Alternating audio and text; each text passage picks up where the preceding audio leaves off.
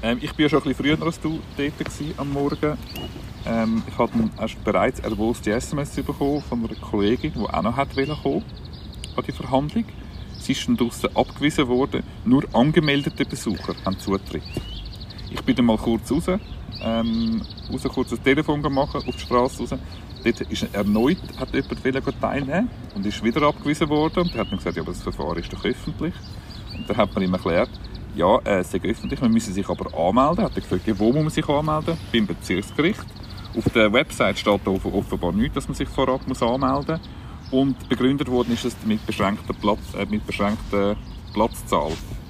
Jetzt, wir sind ja auf der Empore oben. Ist es eng, wir sind allein. Wir sind alle nicht allein, aber es hat also noch sehr viel Platz.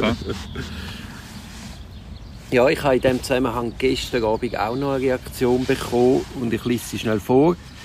Euer Zitat aus Schmid und die Brisanz, die das Thema Öffentlichkeit der Verhandlung in diesem konkreten Kontext hat.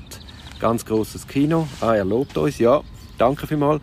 Als jemand, der einen etwas pathetischen Hang hat, denke ich da nur, es geht um nichts weniger als die Errungenschaft der Aufklärung und diese gegen faule Richter zu verteidigen. Und eigentlich sollte in jeder einzelnen Strafverhandlung ein Anwalt als Vertreter der Öffentlichkeit reinsitzen. Genau, das machen wir jetzt. Ähm, in fünf Minuten geht es weiter durch. Du gehst schneiden. Ich gehe das Plädoyer Isering hören. Das geht etwa eineinhalb Stunden ist angekündigt worden. Also Landshut, Landshut Isering, Isering ich, ich, ich möchte auch reinkommen. Das Gut, du sicher aber nicht schneiden, das weißt du, gell? Nein, das lassen wir sicher auf gar keine Umstände entgehen. Also gut, gehen wir wieder.